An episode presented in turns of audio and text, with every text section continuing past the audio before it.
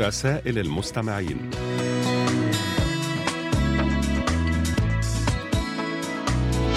معكم هذا الأسبوع يسري صوابي. أهلا بكم أحبائي وأصدقائي في كل مكان. السلام عليكم ورحمة الله وبركاته. هيا نبدأ حلقة جديدة من برنامجكم المحبب رسائل المستمعين. وفي البداية نشكركم أيها الأصدقاء الأعزاء على تعليقاتكم حول الموضوع الذي طرحناه الأسبوع الماضي وهو هل ترغب في الحياة إلى الأبد؟ وما هو السن المناسب لمفارقة الحياة؟ وسوف نستعرض خلال هذه الحلقة بعض الردود التي جاءت إلينا على صفحتنا على فيسبوك. اكتبوا لنا أيها الأصدقاء على صفحة القسم العربي على فيسبوك وأيضا إذا كان لديكم مقترحات بأفكار ترغبون في مناقشتها عبر البرنامج أرجو منكم إرسالها إلى بريد القسم العربي أو إلى ركن رسائل المستمعين.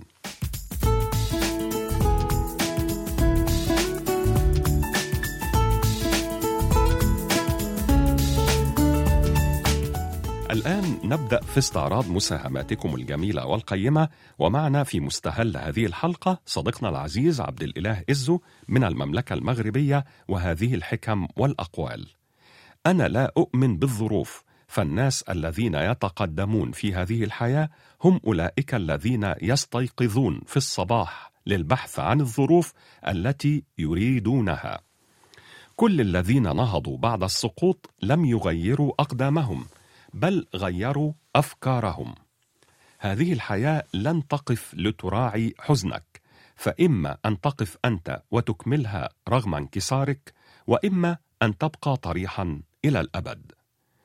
لقد غيرت القراءة مجرى حياتي تغييرا جذريا ولم أكن أهدف من ورائها إلى كسب أي شهادات لتحسين مركزي وإنما كنت أريد أن أحيا فكريا.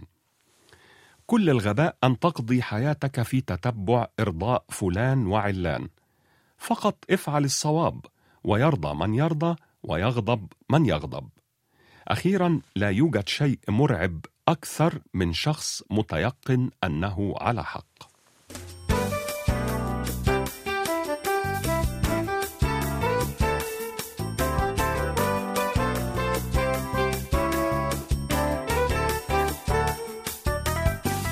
صديقتنا العزيزة رسل عبد الوهاب من العراق محافظة ديالى تسأل هل تحب الكستناء؟ وتجيب قائلة تختلف أنواع الأطعمة باختلاف فصول السنة. ففي الصيف تظهر العديد من الفواكه اللذيذة وتختفي في فصل الشتاء. ولكن للشتاء طابع خاص. رائحة المطر هدوء الليل وحتى الأطعمة مختلفة.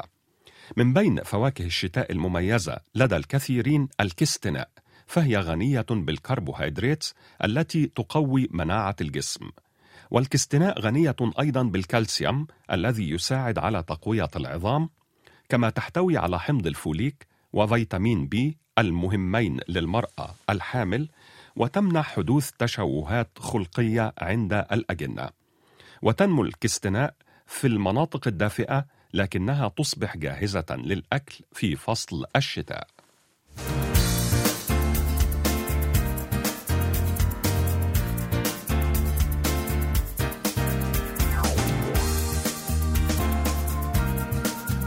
صديقنا العزيز حمزاوي محمود حمزاوي من جمهورية مصر العربية هواياته القراءة والاستماع ومراسلة الإذاعات العالمية وجمع الطوابع والعملات ومراسلة الجنسين.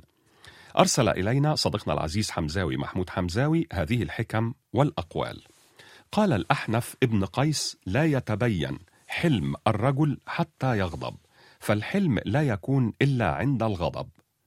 المروءة هي ألا تعمل في السر ما تستحي منه في العلانية. الداء الذي اعيا الأطباء اللسان البذيء والعقل الرديء. وسئل أحد البخلاء لماذا تتعمد دائما قلة الضحك وشدة القطوب؟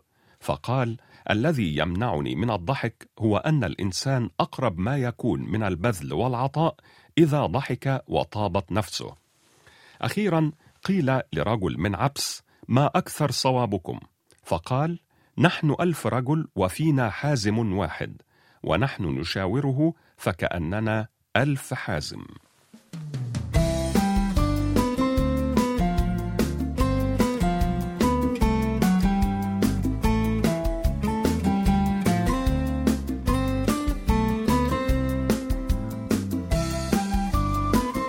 نواصل أحبائي مع هذه المساهمة بعنوان كلمات من صديقنا العزيز عمر حربيط العوني من تونس ويقول: أقع في حب النظرات دائما، النظرة الخاطفة والمتعمدة أيضا، النظرة التي بطرفها ابتسامة، والنظرة التي تعني أنا أفهمك، ونظرة اللقاء الأول التي تسرق قلبك وتشعرك أنه ما بقي في المكان غيركما. في إحدى المرات ومنذ زمن وفي وسط حديث مع صديقة قطعت الحديث وقالت إن ملامحي هادئة ووجهي جميل وأنني طيب القلب. ثم أكملت الحديث وانقضى اليوم ومرت شهور. وبقيت أنا أتذكر كلماتها كلما تطلعت لنفسي وأبتسم بسببها. وداخلي امتنان كبير لها. فبعض الأشخاص أدوية لقلوبنا. وبعض الكلمات والتعليقات لا تمر على قلوبنا عابرة بل تأتينا كحبة مسكن في لحظة صداع شديد لتزيل الألم وترسم البسمة على وجوهنا. فشكرا لكل من يرسم حرفا جميلا راقيا في وسط انكسارات هذه الحياة. وقال جبران خليل جبران قد تشعر بالوحدة بين الكثير من البشر وقد تشعر بالفرح بشخص واحد. فالأمر ليس متعلقا بعدد من حولك بل متعلق بقلب من هو بجانبك.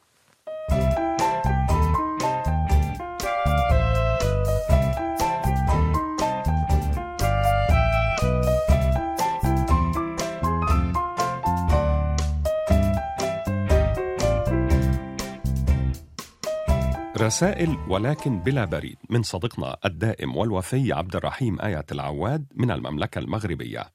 تمر بنا الحياة وترسم بلحظاتها خطوطا لأفكارنا وآرائنا وقياساتنا للأمور. فيختلف تلقينا لهذه الخبرات من شخص إلى آخر. رسالة إيمان كي تطلب من شخص مالا تأكد أولا أنه يمتلك ما تريد وبعد أن تتيقن من ذلك تباشر بالطلب. فهل رفعت يديك لله يوما بالدعاء وأنت متيقن أنه وحده من يمتلك لك قضاء حاجاتك؟ اليقين لا يوازيه سوى الثقة التامة بقدرة الله على تحقيق ما تريد. وليس باعتقادات أن ما تريده قد يحصل أو لا يحصل فما تلك بثقة ولا يقين. رسالة حب الحب هو الصفة الوحيدة التي تعطي للمرء ملامح أخرى غير التي يحمل، فتجعل لوهج الحب في قلبه نورا يضيء جنبات وجهه. أخيرا رسالة علم: المؤمن من يتعظ من تجارب غيره، فاجعل من سقطات الآخرين وهفواتهم كتابا تقرأه فلا تسقط كما سقطوا.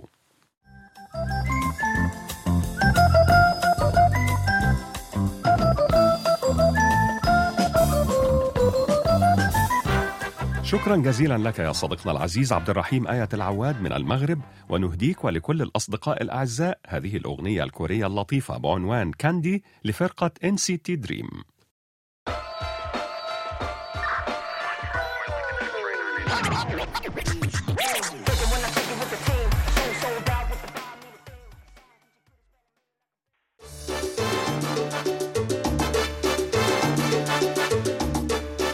الآن إليكم أحبائي وأصدقائي بعض الردود السريعة عن رسائلكم.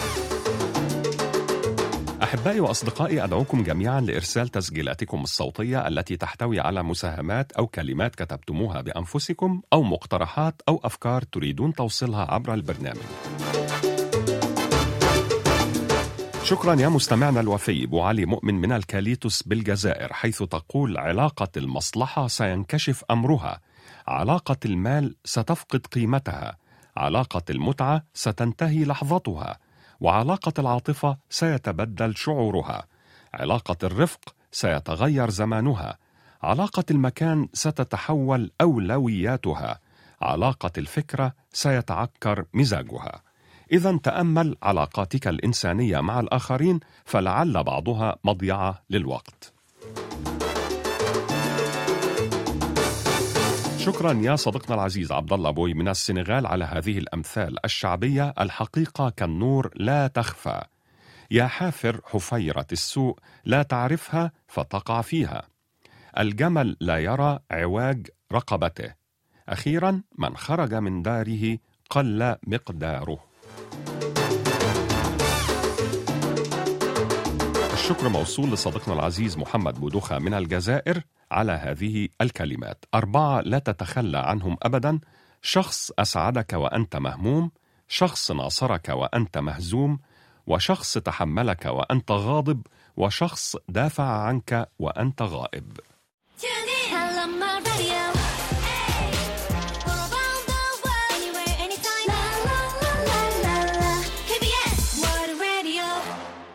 نواصل أصدقائي الأعزاء مع صديقنا محمد السيد عبد الرحيم من جمهورية مصر العربية وتحت عنوان زهور في حياة كل منا كتب يقول الزهرة الأولى ستظل تتعلم طوال حياتك ومنذ لحظة ميلادك تلتحق بمدرسة لا تغلق أبوابها تدعى الحياة.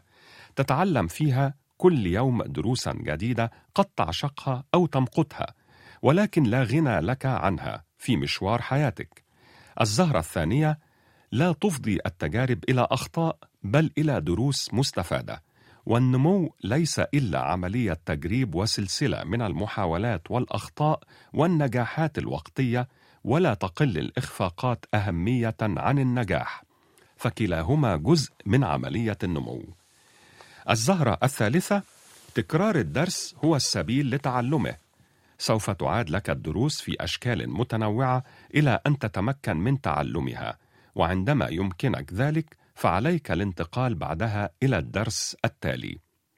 الزهرة الرابعة لا حدود للمعرفة ولا توجد مرحلة في حياتك بلا دروس فهناك دائما دروس تتعلمها ما دمت حيا.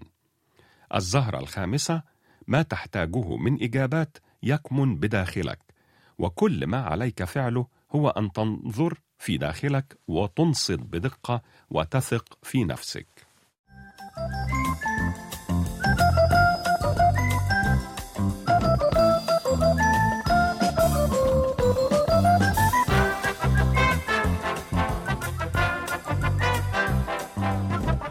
مساهمة ذات مغزى عميق من صديقنا العزيز علي بن شهرة من مدينة تيارد بالجمهورية الجزائرية ويقول رجل كبير في السن يتحدث عن أمنياته في الحياة فقال تمنيت أن أتزوج وفعلا تزوجت ولكن الحياة ليست جميلة بلا أولاد فتمنيت أن أرزق بأولاد وفعلا رزقت بأولاد. لكنني ما لبثت إلا وقد سئمت من جدران البيت فتمنيت أن أمتلك منزلا جميلا به حديقة وفعلا وبعد عناء وجهد امتلكت المنزل والحديقة. لكن الأولاد كبروا فتمنيت أن أزوج أولادي وفعلا تزوجوا لكنني سئمت من العمل ومن مشاقه وأصبح يتعبني فتمنيت أن أتقاعد لأرتاح. وفعلا تقاعدت وأصبحت وحيدا كما كنت بعد تخرجي تماما. لكن بعد تخرجي كنت مقبلا على الحياة. أما الآن فأنا مدبر عن الحياة ولكن لا زالت لدي أماني. فتمنيت أن أحفظ القرآن ولكن ذاكرتي خانتني. وتمنيت أن أصوم لله لكن صحتي لم تسعفني. وتمنيت أن أقوم الليل لكن قدمي لم تعد تقوى على حملي. فقلت صدق رسول الله صلى الله عليه وسلم حينما قال اغتنم خمسا قبل خمس. شبابك قبل هرمك وصحتك قبل سقمك وغناك قبل فقرك وفراغك قبل شغلك وحياتك قبل موتك.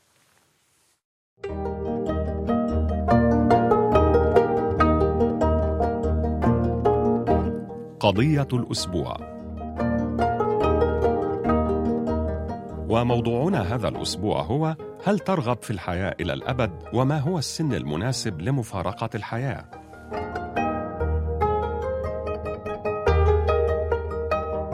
الصديق حمزاوي محمود حمزاوي من مصر يقول كلما أكبر في العمر أجد الكثير من الأشياء التي أحتاج إلى معرفتها وتعلمها. لذا فلا الأمنيات ستنتهي ولا العمر سيفي. علا إبراهيم تقول أحب فكرة العيش طويلا لكن ليس إلى الأبد. خلال هذه السنين الطويلة أتمنى أن يبقى إلى جانبي من أحب وألا تخونني صحتي وذاكرتي. الصديق عمر حربيط العوني من تونس يقول يقولون في تونس إن شاء الله قد الصحة قد العمر لكي لا تتعب أحدا ولا تبقى في يوم حملا أبدا على أحد. آمال جمعة تقول مر ذلك على بالي لكنني لم أتمنى ذلك قط. أتمنى فقط أن أعيش في أمان وأن أحقق أحلامي وأن أظل بصحة وعافية والأمنية الأكبر أن يرزقني الله حسن الخاتمة. نور القودة تقول أول مرة أفكر في هذا السؤال لكنني لم أجد جوابا مناسبا فمقدار الحياة التي سأعيشها مقدر لي من رب العالمين وما يهم حقا هو أنني سأعيش حياتي مرة واحدة فمن الضروري أن أستغلها في زيادة رصيدي من عمل الخير قدر المستطاع وأن أوازن بين اهتمامي بنفسي واهتمامي بالآخرين فلا يتغلب جانب منهما على الآخر. أخيرا دانا من الجزائر تقول أرجو أن تقبلوني صديقة لكم. مرحبا بك يا دانا من الجزائر ونرجو أن تواظبي على مراسلتنا والاستماع إلى برامجنا. تقول دانا تمنيت أن أعيش للأبد ولا أريد أن أفارق الحياة لأنني لم أعش حياتي كما أريد وأمنياتي لم أحققها بعد. لذلك أرجو من الله أن يطيل لي عمري ويوفقني في حياتي إن شاء الله.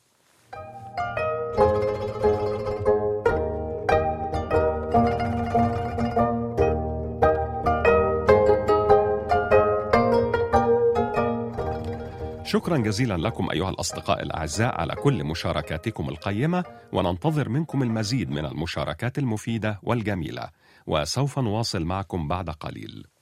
نواصل أحبائي وأصدقائي مع الخل الوفي إدريس بودينا مدينة بيتسبرغ الولايات المتحدة الأمريكية وهذه الحكم. أحسد الأطفال الرضع لأنهم يملكون وحدهم حق الصراخ والقدرة عليه قبل أن تروض الحياة حبالهم الصوتية وتعلمهم الصمت. الذي يكون جيدا في خلق الأعذار لا يكون جيدا في أي شيء آخر. رب قوم قد غدوا في نعمة زمنا والعيش ريان غدق. سكت الدهر زمانا عنهم ثم أبكاهم دما حين نطق. أجمل رسم هندسي يقوم به الإنسان أن يبني جسرا من الأمل فوق بحر من اليأس والإحباط. لا شيء يهدر الجسم مثل القلق ومن له إيمان بالله يجب أن يخجل من قلقه على أي شيء. الهدف ما هو إلا حلم له نهاية. دائما ما أقلع الشوك وأزرع ورده في مكان أتوقع فيه لها أن تنمو.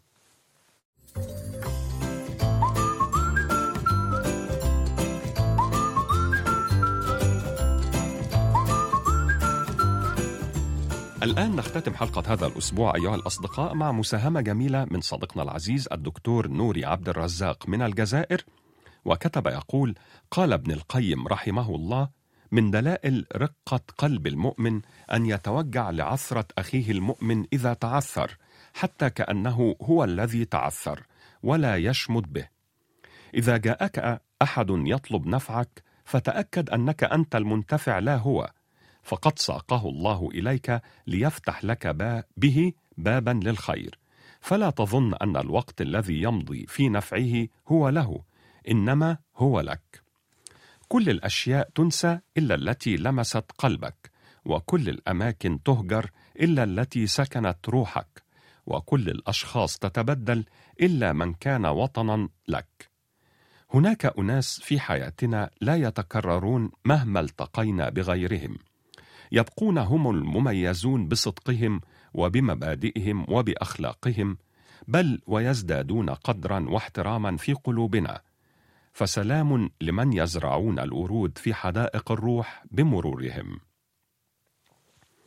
لا تجعل لسانك يسبق عقلك فليس كل من تعلم الأحرف أتقن الكلام. فالجميع يكتب والقليل يقرأ والنادر من يفهم. من كان الجفاء أخلاقه طاب فراقه ومن حسنت خصاله طاب وصاله. لا تجاهر بعيوب الخلق وعيبك مدسوس فبالوصل والود ترقى النفوس وفي الهجر والبعد تتعلم الدروس. ومن لا يحكم لسانه يندم.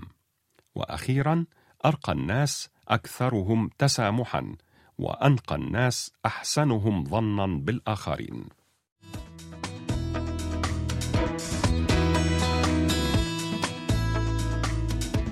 بهذه الكلمات الجميلة نكون قد وصلنا وإياكم أحبائي وأصدقائي إلى ختام حلقة هذا الأسبوع من برنامجكم المحبب رسائل المستمعين. نعدكم أيها الأصدقاء الأعزاء بأن نلتقي بكم في مثل هذا الموعد من الأسبوع القادم إن شاء الله. وحتى ذلك الحين إليكم تحيات مخرجة البرنامج قمر كيم يونغ وهذه تحياتي يسري صوابي.